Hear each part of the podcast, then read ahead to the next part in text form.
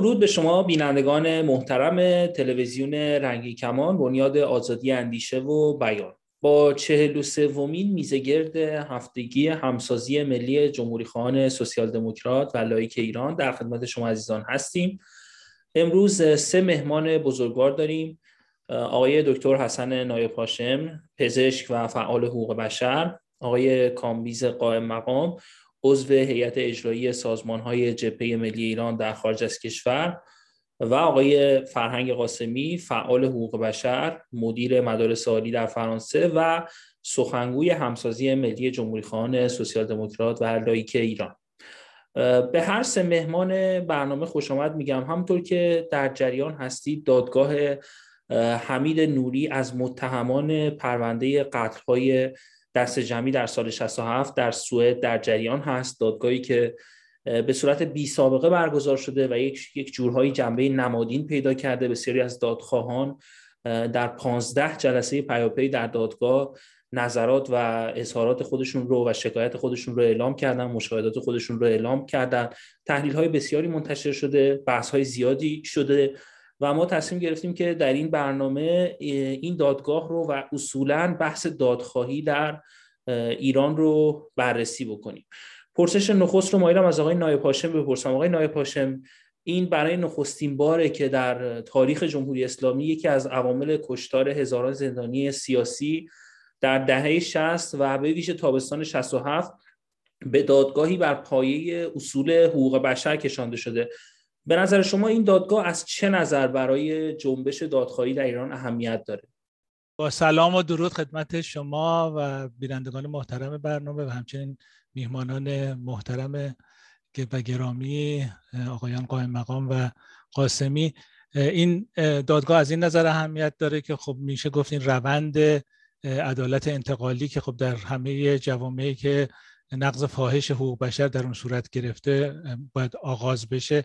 عملا به یه معنی آغاز شده. یعنی اینکه ما خب یک جنایت بزرگ جنایت علیه بشریت رو داریم در کشتار سال 67 و البته خب نه اینکه کشتارهای دهه اول انقلاب کم بودن یا بعد از اون هم قتلهای زنجیره‌ای و مرگ در زندان اعدامهای پرشمار نبوده اینا حتمه هست. اینا بعد ولی بزرگترین حلقه این در واقع میشه گفت زنجیره طولانی این در سال 67 هست. این عملا آغاز شده برای اینکه خب دو طرف این حادثه البته نه تمام افراد بلکه بخشی از اون حضور دارن در این دادگاه. یعنی آقای حمید نوری از جانب کسانی که دست به این جنایت بزرگ زدند و از جانب دیگر شاهدان و حالا جان به در بردگان که میشه گفت قربانی اون حادثه هستند و بستگان آن عزیزان که خب هم میشه قربانی به حساب آورد و هم شاهد این ماجرای تلخ.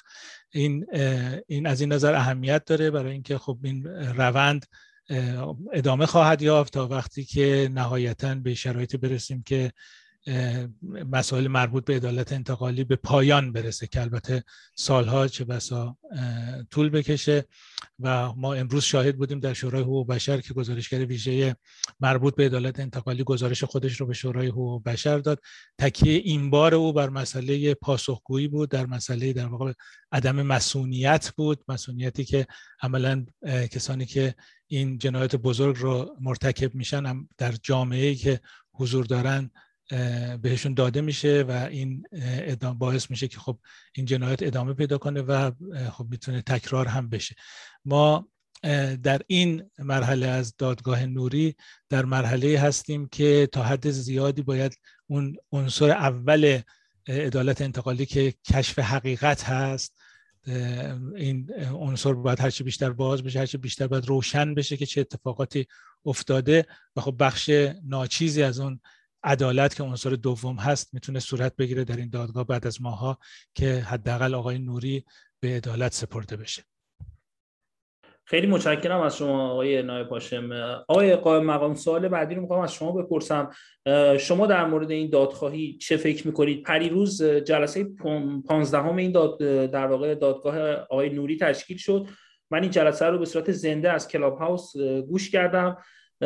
صحبت هایی که شاهدان کردن واقعا هولناک بود. یعنی از در واقع ریختن اجساد بر روی کامیون گرفته تا نگه داشتن قربانیان در اتاق گاز و وقتی که اینها می اومدن بیرون یک تونلی تشکیل می‌دادن به گفته شاهدانی که در این دادگاه شهادت دادن به سرکردگی آقای حمید نوری و اونها رو کتک می‌زدن و اتفاقات دیگه ای که در پستوهای سالهای تاریک دهه 60 اتفاق افتاد. شما چی فکر می‌کنید در مورد این دادگاه؟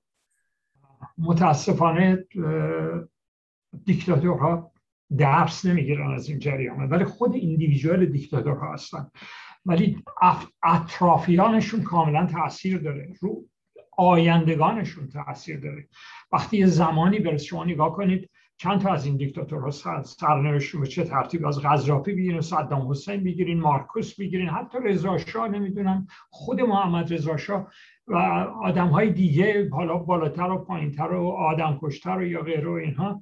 اینا بعد از اینکه به اصطلاح دورشون تموم شد یا بعد از اینکه چیز شد جایی نداشتن به اون ترتیب برن. یعنی وضعیت بسیار بسیار بد بود و حتی برای آدمی مثل پینوشه که هنوز حزبش سر کار بود تو انگلستان نگرش داشتن از طرف اسپانیا غیره و اینو بردن بعدا تو خونه نه یعنی هیچ کدوم اینا سرنوشته درست حسابی نداشتن و عجیبه که درس نمی‌گیرن.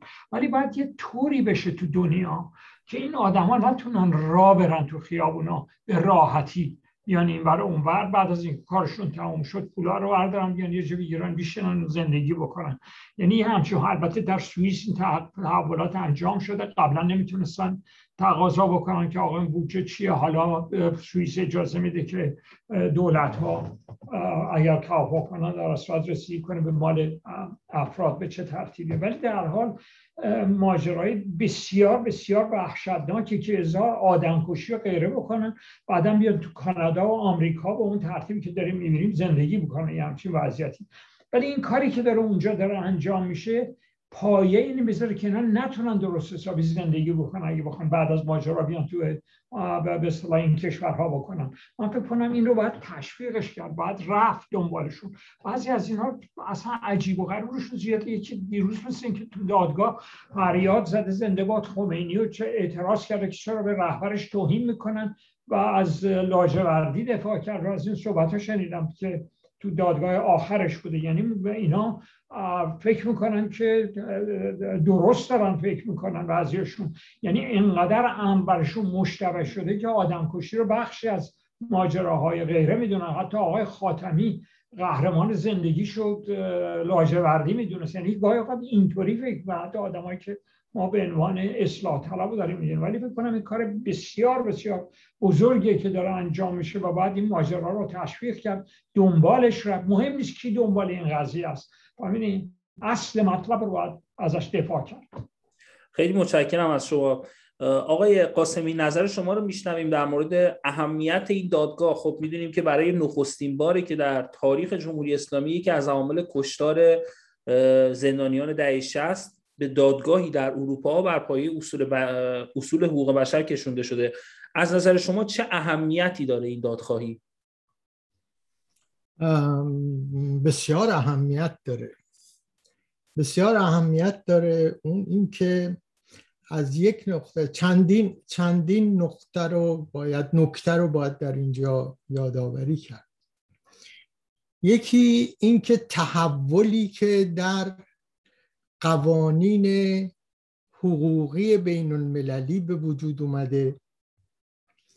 چون وقتی اول یا اولین منشورهای حقوق بشر نوشته شد در واقع این قانون این منشورها قدرت اجرایی نداشتن بلکه به یه توصیه هایی بود به کشورها شده بود. چه اینو بگیریم از انقلاب یا از منشور امریکا 1776 یا بیایم به 1789 انقلاب فرانسه و بعد بیایم تا 1948 و 49 که در واقع در 1948 باز منشور جهانی حقوق بشر مطرح میشه. اینها هیچ کدوم قدرت اجرایی نداشتند. در اثر تحولاتی که به وجود اومد در عرض این سالها به خصوص از سالهای 1970 به اون طرف یک سری یواش یواش قدرت های اجرایی در سازمان ملل روش کار شد مطرح شد که بشه سازمان ملل بجز فقط توصیه کردن وارد عمل هم بشه. مسئله آپارتاید و بعد تغییری که از کمیسیون حقوق بشر با در 2005 اگر حافظم درست باشه تغییری که در بسیار کمیسیون حقوق بشر تبدیل میشه به کمیته دائمی حقوق بشر در سازمان ملل اینها تحولاتی بود که علا رقم مسائلی که علیه جهان شمولی حقوق بشر در سازمان ملل وجود داشت اجازه داد که به مرور یک سری از مسائل یه سری از کشتارهایی که توسط مقامات دولتی انجام میشه به مرور تعقیب بشه توسط یا مستقیما سازمان ملل یا کشورهایی که قراردادهایی رو امضا کردن با در چیز. این از این نقطه نظر یعنی یک تحولی در قوانین بین المللی به وجود اومده و این تحول تبدیل شده به کارهای عملی. یعنی این یکی از نمونه هایی است که ما به شکل جوریسپرودانس یعنی ثبت میشه در مسائل قوانین بین المللی و میمون. این یک مسئله. مسئله دیگر اینه که در جامعه ما تحول بزرگی نسبت به حقوق بشر به وجود اومده. جامعه ای که قبل از انقلاب من از 1975 76 طرفدار حقوق بشر بودم و از 1977 ما کمیته دفاع از حقوق بشر و پیشبردان در ایران و در پاریس تشکیل دادیم. اینها همش قبل از انقلابه اون موقع وقتی صحبت از حقوق بشر می‌شد ما رو به عنوان لیبرال و نمی‌دونم طرفدار امریکا و فلان و این چیزا چیز می‌کردن و حتی درگیری هایی هم به وجود می آمد وقتی ما از حقوق دیگران دفاع می‌کردیم. ولی جامعه ما یک تحول بسیار بسیار عظیمی در ارتباط با دادخواهی و احترام به حقوق بشر درش به وجود اومده. افراد بسیاری زحمت زیادی کشیدن که این حقوق بشر تونسته رشد بکنه. اسامی رو من خوبه اینجا بیان بکنم. یکی از اونها عبدالکریم لاهیجیه یکی دیگر همین آقای ناهی باشمی که جلوی, ما جلوی شما و بنده نشسته و حداقل اگر اشتباه بکنم ایشون خودشون تصیب می‌کنن.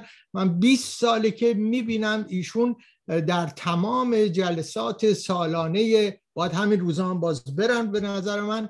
جلسات سالانه حقوق بشر در ژنو شرکت می‌کنند و فعالیت های بسیار بسیار عمده و با ارزشی کردند و که همه اینها کمک می‌کنه کمک کرده به آگاه شدن به رشد مسئله حقوق بشر برای جامعه ایران و الان جامعه ایران نه تنها ایران بلکه بر اطراف ایران حتی در خود همین افغانستان هم مسئله حقوق بشر یکی از مسائل بسیار بسیار با ارزش شده. یکی دیگر اینکه دولت ها وارد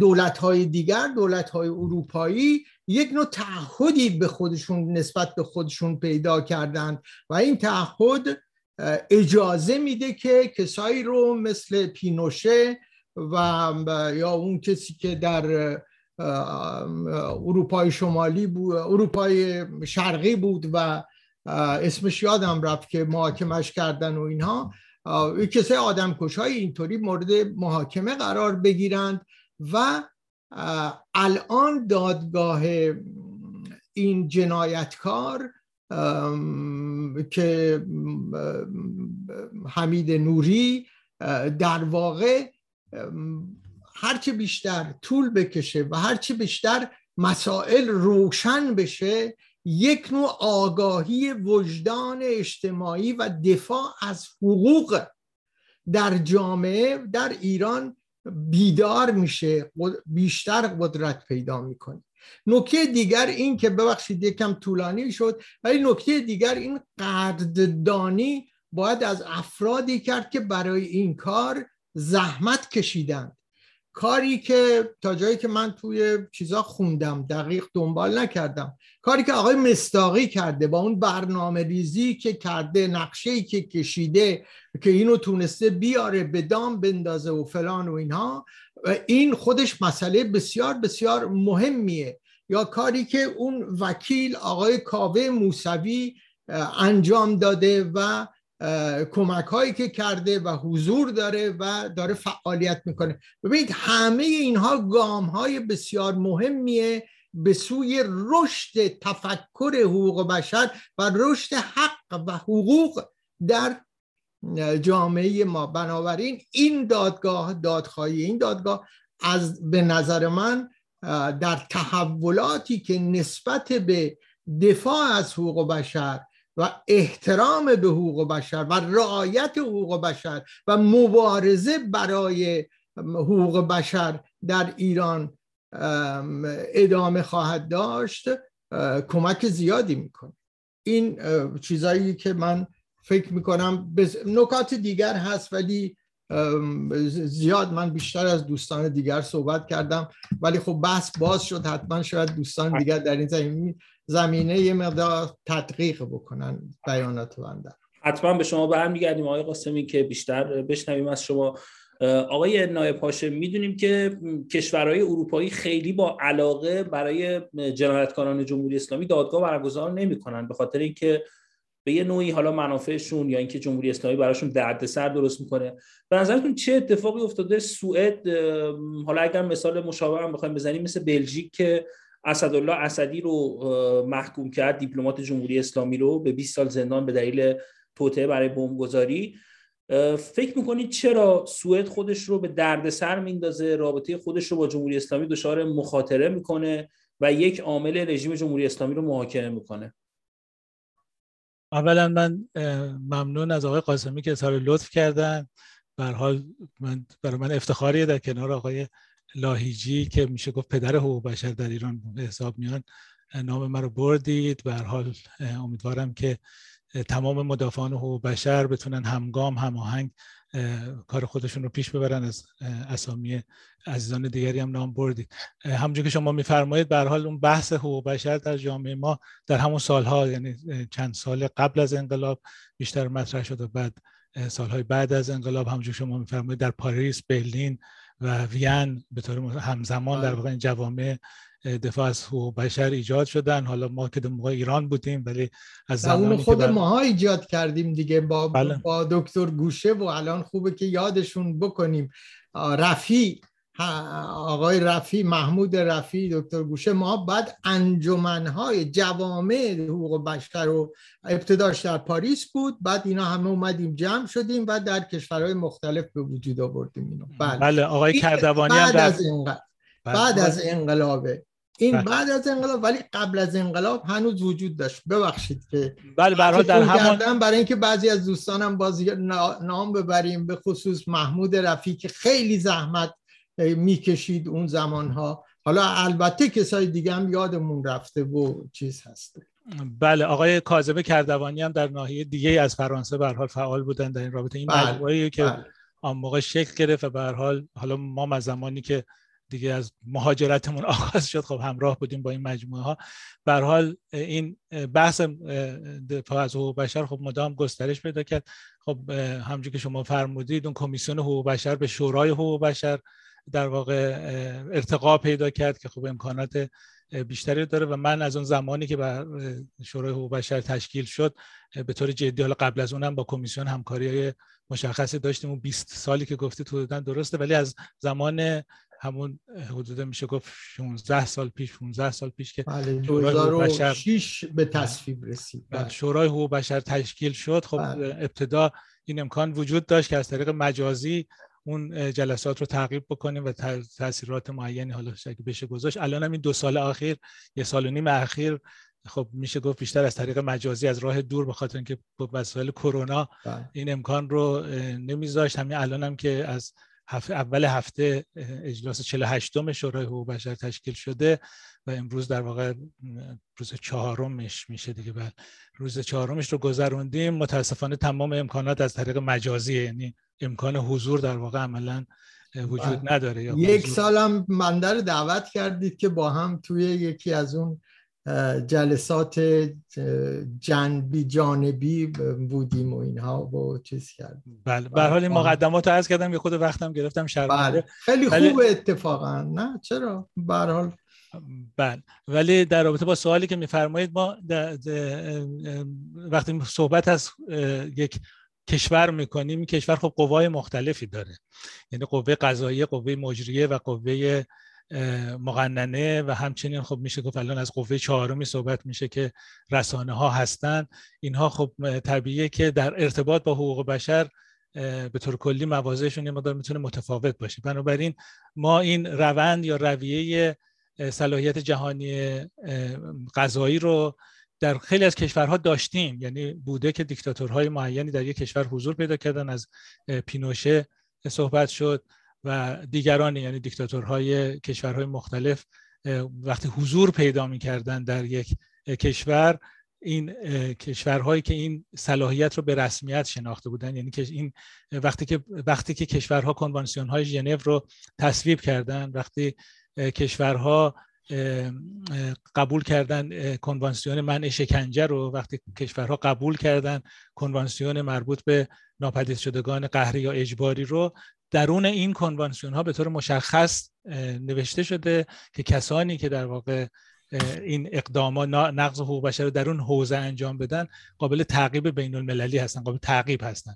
برای قوه قضایی این کشورها می‌تواند در این رابطه فعال بشد. البته به کمک قطعا شاکیان و در واقع قربانیان نقض حقوق بشر. یعنی وقتی که یکی از افراد در مورد مثل همین آقای حمید نوری حضور پیدا می‌کنه حالا به هر شکل حضور پیدا می‌کنه در سوئد می‌تواند قوه قضاییه وارد عمل بشود که خب با این وارد عمل شده این به این معنی نیست که قوای مجریه در این رابطه فعال احیانا نیستن. یعنی تو این چهار قوه که گفتیم خب طبیعیه که رسانه ها هرچه بیشتر می‌تونن همراهی بکنن با مدافعان حقوق بشر.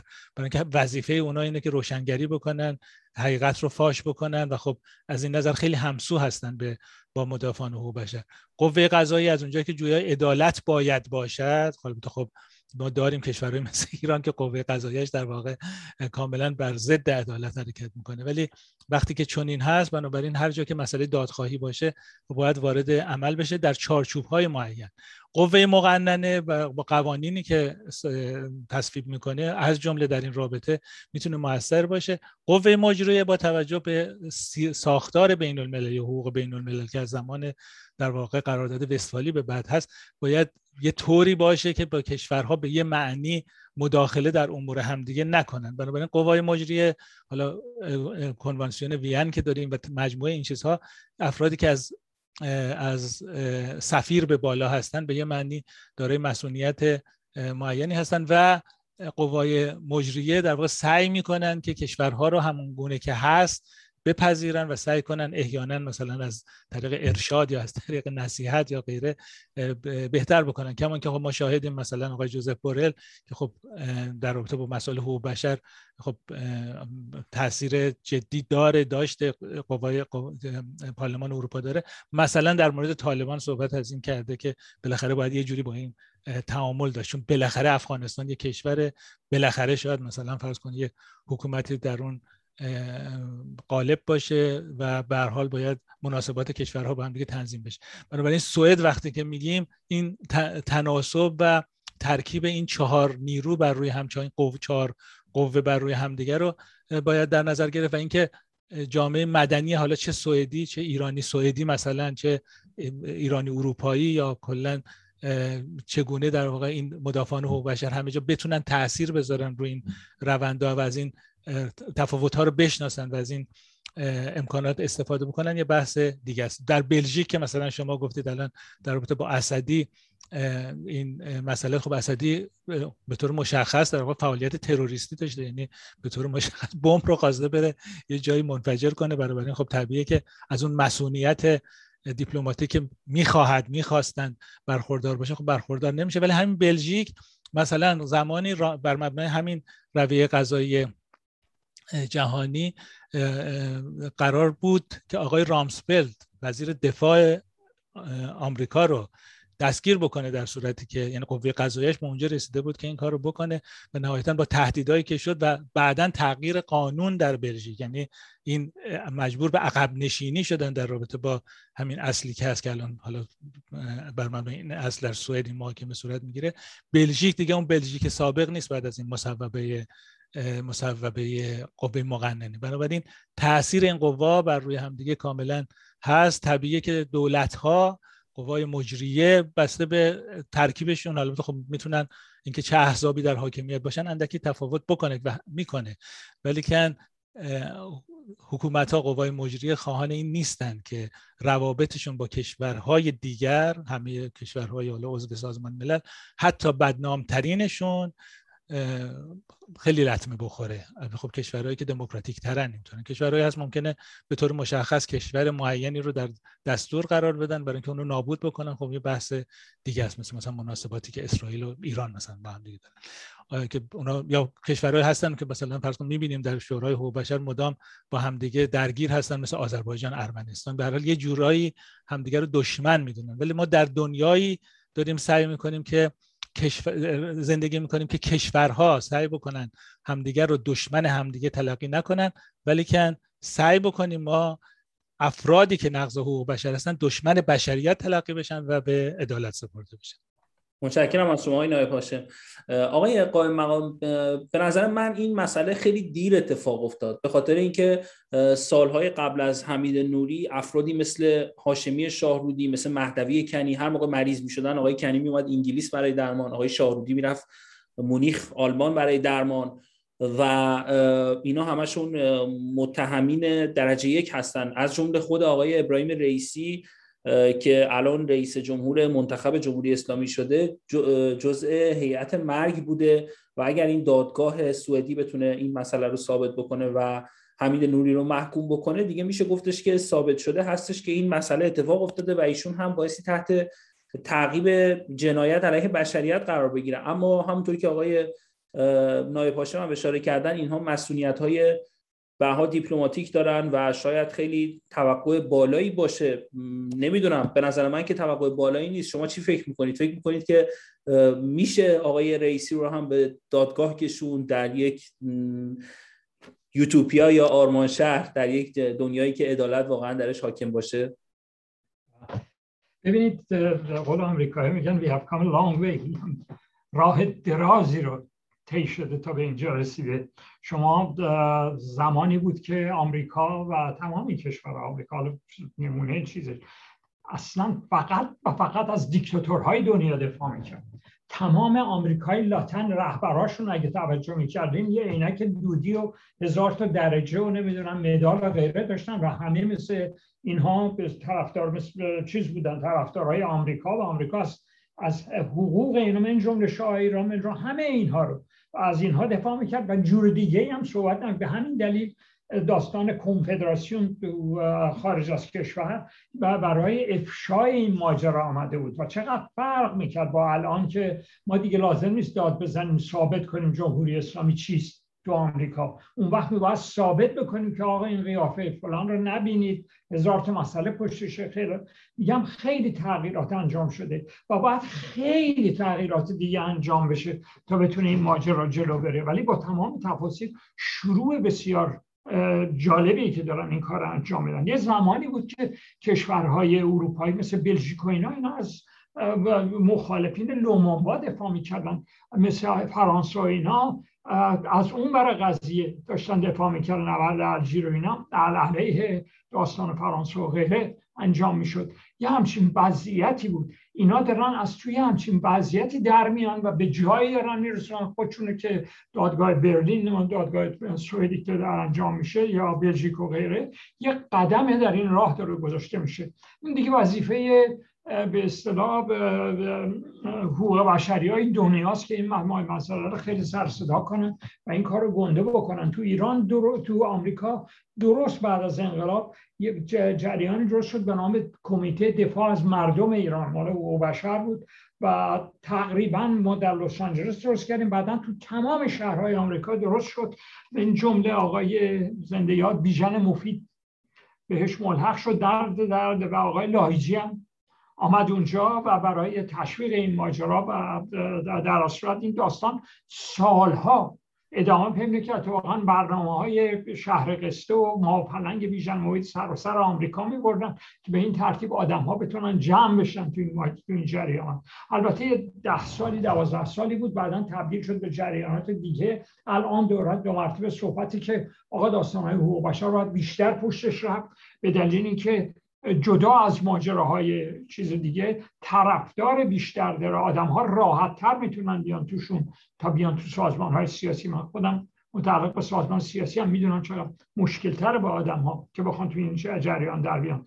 وقتی همچین حالتی میشه من یادم میاد وقتی که جورج بوش داشت ران می‌کرد جان کری در مقابل جورج بوش داشت ران می‌کرد. ولی انقدر دعوا زیاد بود تو ریپابلیکن ها غیره که axis of نمی‌دونم evil و گروه شیطانی فلان به کره شمالی و ایران و عراق بهشون می‌گفتن. اینها در دفاع از اون ماجرا بلند شده بودن. یعنی آقای کری صحبت این بود که آقا این جورج بوش داره مملکت ها رو این ور اونور می‌کنه.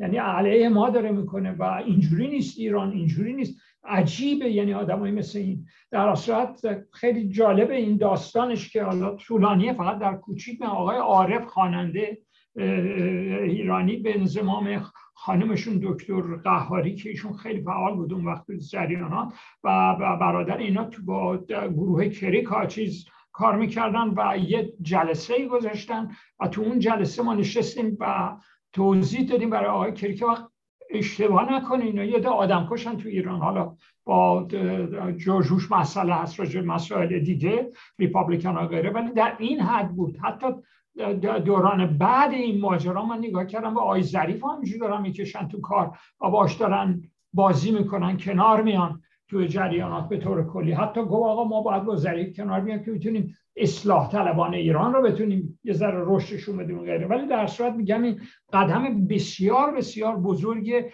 در عین حال که من فکر کنم خیلی طول بکشه تا اینجا بیفته.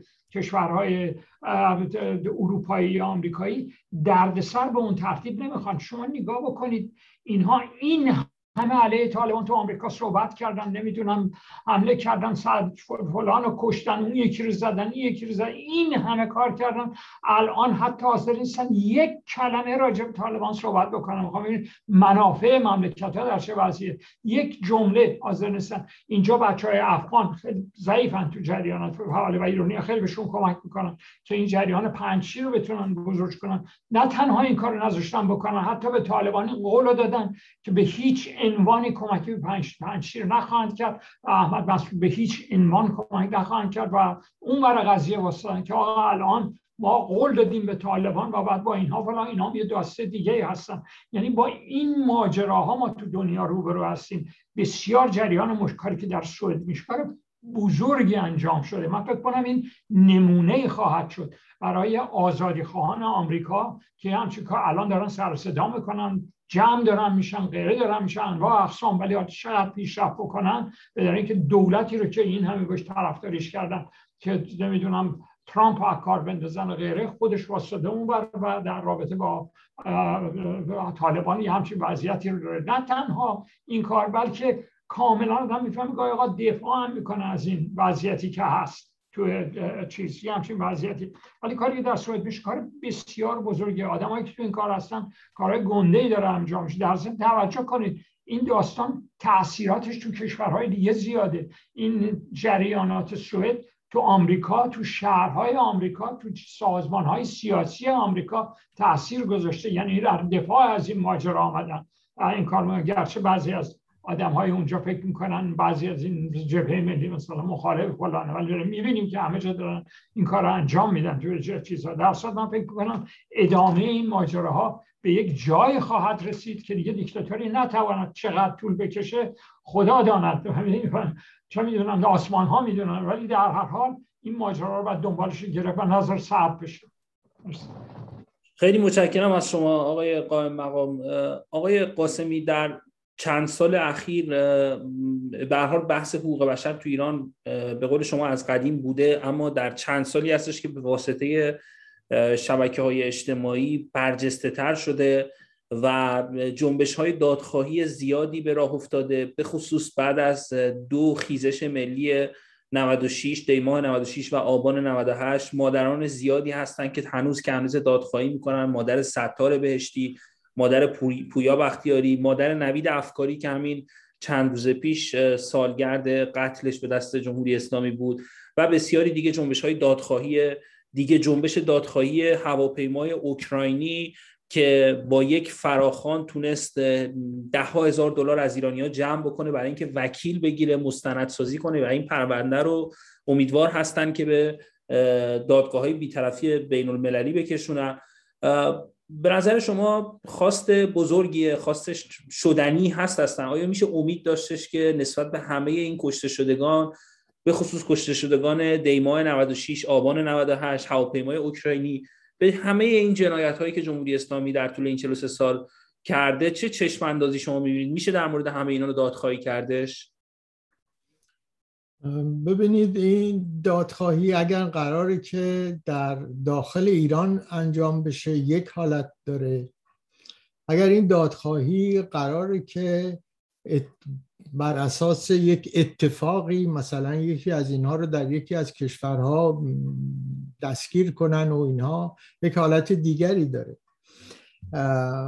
و فراموش نکنیم که همه این کشورها چنین کاری رو که الان در سوئد داره میشه نمی‌کنن. همینطور که دوستان گفتند و شرایط همچین راحت هم نیست. دو, دو نکته مهمه. یکی این که مسئله حقوق بشر مسئله بسیار بسیار قامزیه و فکر نکنیم که به راحتی حتی در داخل خود سازمان ملل این کار به راحتی پیش میره.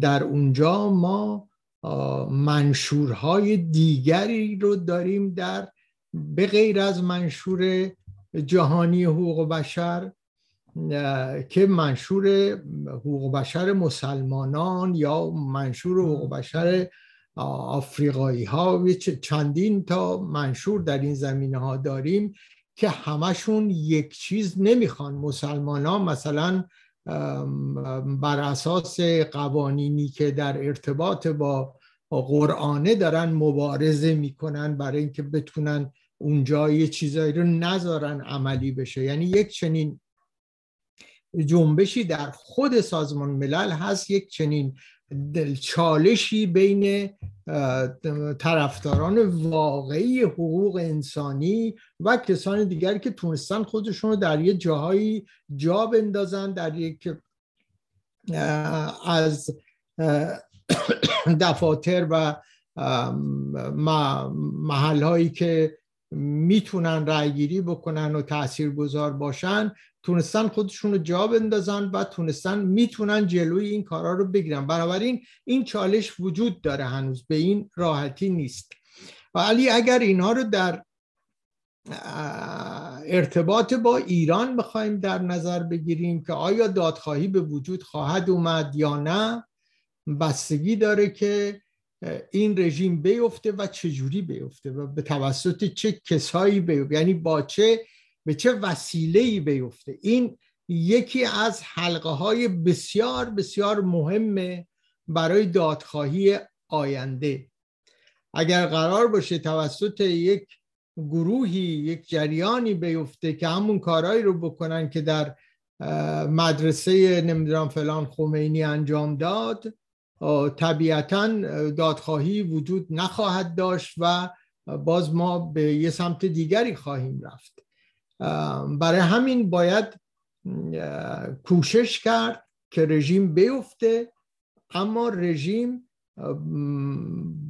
با خشونت با اعمال خشونت نیفته بلکه به یک شکلی روی تظاهرات و روی اعتراضات و حال جامعه مدنی بتونه طوری حرکت بکنه که این رژیم رو با حداقل هزینه و تلفات و خونریزی بندازه و آماده شده باشه که حقوق انسانی رو رعایت بکنه. یعنی اگه بخوایم بگیم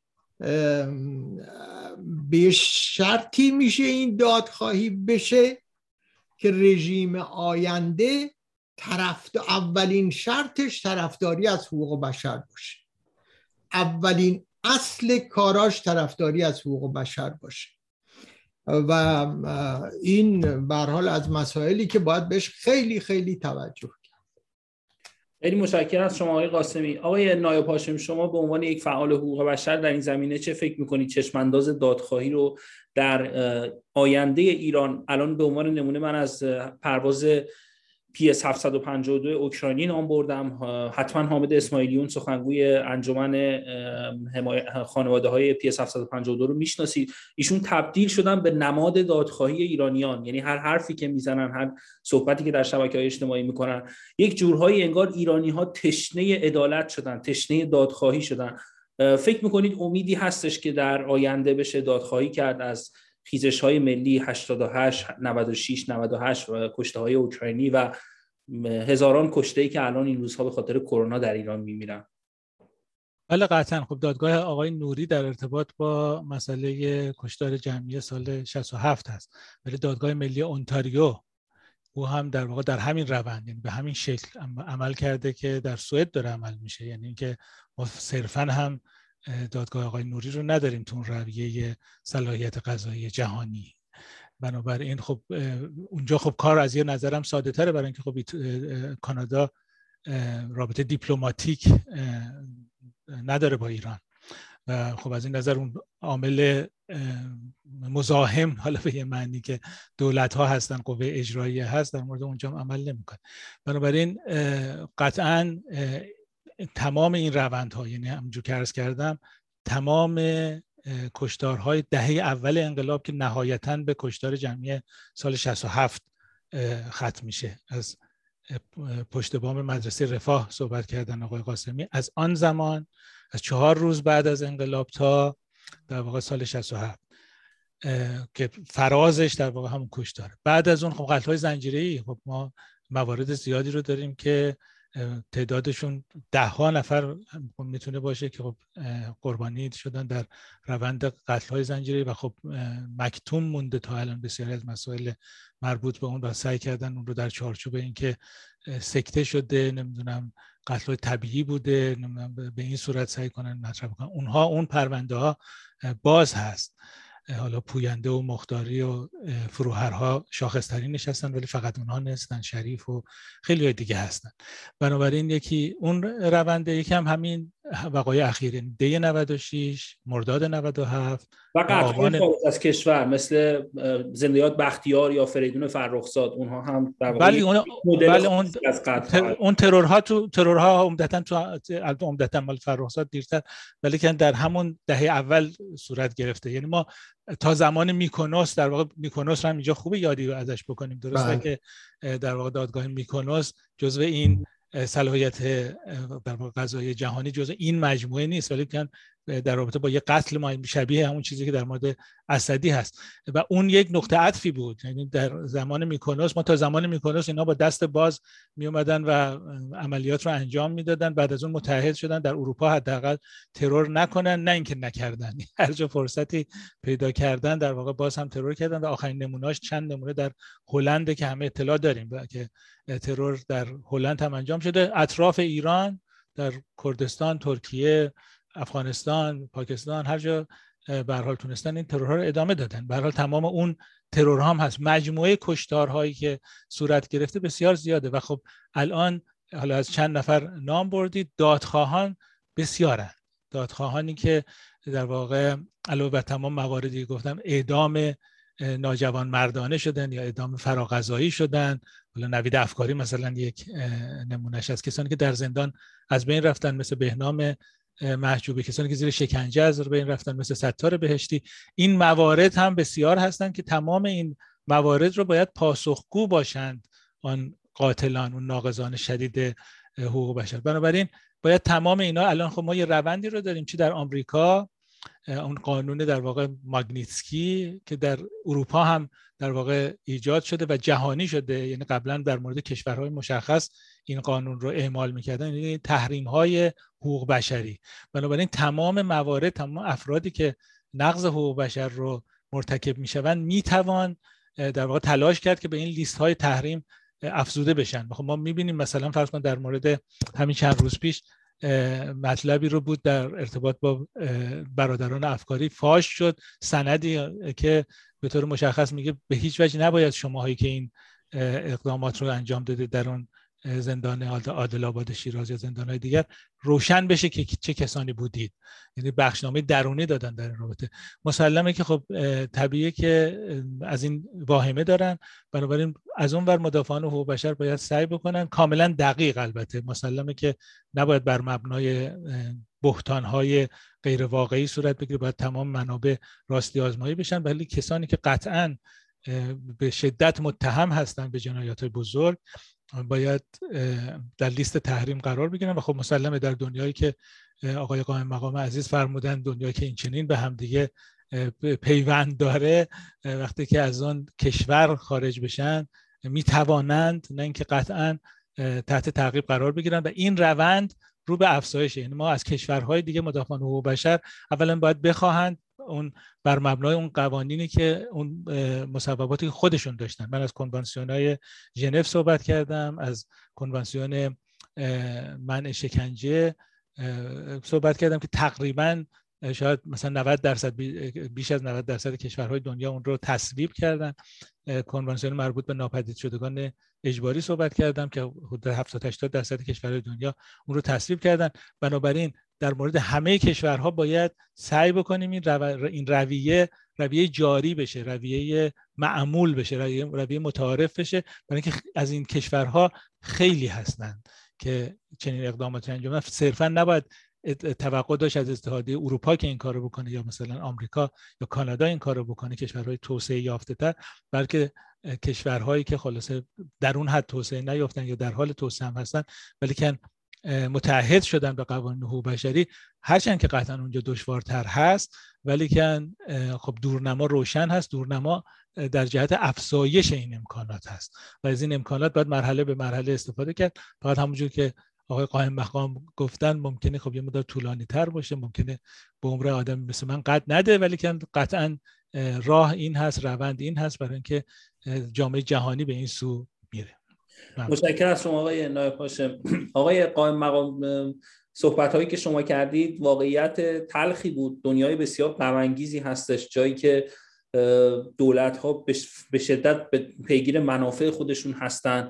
دولت های غربی با جمهوری اسلامی مماشات می‌کنن. من مثلا گاهی فکر می‌کنم چطور کل دنیا جمال خاشقچی رو می‌شناسن به عنوان یک روزنامه نگار ولی روح لازم که توسط جمهوری اسلامی توسط یک دولت یک دولت حاکم حکومت حاکم رو بوده شد و به قتل رسید رو نمی‌شناسن. مماشات می‌کنن رهبران دنیا با جمهوری اسلامی. ارتباط دارن با طالبان همونطوری که گفتید. به حال به نظر من از نیمه خالی لیوان گفتید. اگر دوست داشتید از نیمه پر لیوان هم بگید که چه, چه چشماندازی رو می‌بینید و آیا این روند رو اساسا مثبت آیا نیمه پر لیوانی هم وجود داره با این همه اتفاقات غم که در بین دولت ها و به خاطر منافع خودشون پیش میفته در مورد جنبش دادخواهی در ایران؟ ببینید من اتفاقا صحبت جالبی کردیم. اون برای قضیه رو باید نگاه کرد به قسمت پر ماجرا رو. یکی از کارهایی که انجام میشه در رابطه با ماجرای حقوق بشر که امروز داره فعالیت داره انجام میشه حقوق بشر رو به طور وسیع بهش نگاه کرده میشه. یعنی چی؟ یعنی یعنی اگر شما زمانی آقای خامنه ای رو بگیرین به جرم فلان و غیره و جنایت ها و فلان ایشون هم شامل حقوق بشری که درست کردن باید بشه. که آقا در صورت بتونه محاکمه درستی داشته باشه و غیره داشته باشه. صحبتی رو که من الان دارم می‌کنم دلیل دارم. در کانون سخن ما بسیاری آدم ها سخنرانی کردن. من جمله خانواده آدم هایی که بچه هاشون کشتن توی یا نمی‌دونم برادرشون کشتن و غیره تعداد بسیار زیادی بودن که آمدن و در سخن در تمام سخنرانی هاشون به جز من خانم فروهر رو ندیدم اونجا نبودم. به جز اونها صحبت از کشتن تکه تکه کردن و غیره اینها بود. وقتی در اینجا صحبت می‌شد که آقا مسئله مرگ مسئله غیر و این حرفا چیزی نیست که الان حقوق بشر صحبتی همچون حرفایی رو بخواد انجام بده. تمام اتوریتش از دست میده و غیره. بحث این بود که شما در رابطه با مادرانی که فرزندان خودشون از دست دادن نباید قضاوت بکنید. اگه اونها میگن باید کشته بشن باید بس در این حد ادامه هنوز هم ادامه داره در این حد این ماجراها. یکی از جریانات کانون حقوق بشر اینه که این جلو ماجرا میفته و اونه که داره کارها رو پیش می‌بره و نتیجتا این بحث انتقام و کشتن و فلان که دو مرتبه همچین جریان دیگری مثل افغانستان بیاد یه ده آدم کش دیگه بیان یه ده آدم کش فلان رو می‌برن بکنن. این داستان اتفاق نیفته. یعنی به اصطلاح لطف این ماجرا. ارزش این کار اینه که جهانی میشه. وقتی صحبت از حقوق بشر میشه صحبت از حقوق بشر میشه. نه صحبت از حقوق آنهایی که کشتنشون یا صحبت از آنهایی که در آینده می‌خوان بکشن. فقط اینها نیستن. صحبت از یعنی از حقوق همه باید دفاع بشه. این کار باید انجام بشه. و این کار داره به عقیده من داره میره جلو توش. که خوشبختانه تو کشوری مثل سوئده که در این رابطه سابقه تاریخی هم داره. مثل آمریکا نیست که آمریکا معمولا تازگی های ذره ده 15 ساله یه همچین جریانش و یا نه این صندلی برقش رو نمی‌دونم دار زدنش و غیره و اینا اصلا به عنوان جریانات تلویزیونی بود یه همچین حالتی. هنوز هم در صورت یه مقداری از این چیزها هست. ولی من همش به اون مسئله نگاه می‌کنم که این داستان حقوق بشر چیز کلی انجام میشه. ولی با تمام تفاصیل گفتم متاسفانه این دیکتاتورهای ما پند نمی‌گیرن از این جریان. و, تو دیده, دیده شده. منتها وقتی جامعه عوض شه من فکر کنم با این شرایط حقوق بشری می‌تونه راحت و بهتر عوض بشه. تا نوع دیگه ای که آقا ملت وادار کنن آقا تیر تا پنج بکشن تا این کار رو انجام بدن. در صورت تاثیرات بسیار بسیار بزرگی خواهد داشت. من وقت نمی‌گیرم چون آقای بله. خیلی متشکرم. وقت زیادی از برنامه نمونده. آقای قاسمی شما هم جمعندی صحبتتون رو بفرمایید. ضمن اینکه من می‌دونم شما هم به اتفاقات خاورمیانه خیلی خوشبین نیستید. اگر هم نیمه خالی لیوان هم نیمه پر لیوان که چه اتفاقاتی در واقع چه اتفاقات مثبتی افتاده و می‌تونه ادامه دار باشه برای آینده دادخواهی ایران رو اگر برای بینندگان ما بگید ممنون میشم. اعتقاد من اینه که در خاور میانه اتفاق مثبتی نیفتاده. هر چی در عرض این 20 سال گذشته هر اتفاقی که افتاده اتفاقات منفی بوده و متاسفانه ادامه خواهد داشت. یعنی با این جنگ سردی که الان به طور امروز به خصوص با این قراردادی که بین استرالیا و آمریکا و بریتانیا بسته شده و اینها. جنگ علنا اعلان شده. وضعیت خاورمیانه به نظر من خیلی بدتر از این که هست خواهد شد. در همین موقع است که وظیفه طرفداران حقوق بشر حقوق انسانی بسیار بسیار با ارزش و مهمه. باید هر کسی هر انسانی در هر شرایطی هست. من بسیاری از افراد می‌بینم که میگن آقا من کار روشنفکری می‌کنم من یا بیشتر اندیشه ورزی می‌کنم من عضو حزبم با حقوق بشر کاری ندارم یا نه. هر کسی هر انسانی که خودشو انسان می‌دونه باید برای دفاع از حقوق بشر جانفشانی بکنه ایستادگی بکنه مبارزه بکنه و انجمنهای دفاع از حقوق بشر نه تنها در ایران اگر صحبت خاور میانه رو می‌کنید در همه کشورهای خاور میانه لازمه و باید باید که چه ارز کنم خوبه که این کارها یعنی این انجمنها تشکیل بشه فعالیت ها تشکیل بشه و این انجمنها بتونن در انستانس های نمی‌دونم فارسی شلان چی شد یادم نمیاد یک در جاهایی که در اروپا هست و در سازمان ملل هست بتونن تأثیر گذار باشن. خیلی متشکرم از شما جناب آقای قاسمی. خیلی ممنون از شما آقای نایب هاشم گرامی و آقای کامبیز قائم مقام. و با سپاس از شما بینندگان محترم تلویزیون رنگین کمان که به 43 ومین میزگرد همسازی ملی جمهوری خواهان سوسیال دموکرات و لائیک ایران توجه کردید. تا یک برنامه دیگر جاوید ایران زمین زنده باد آزادی.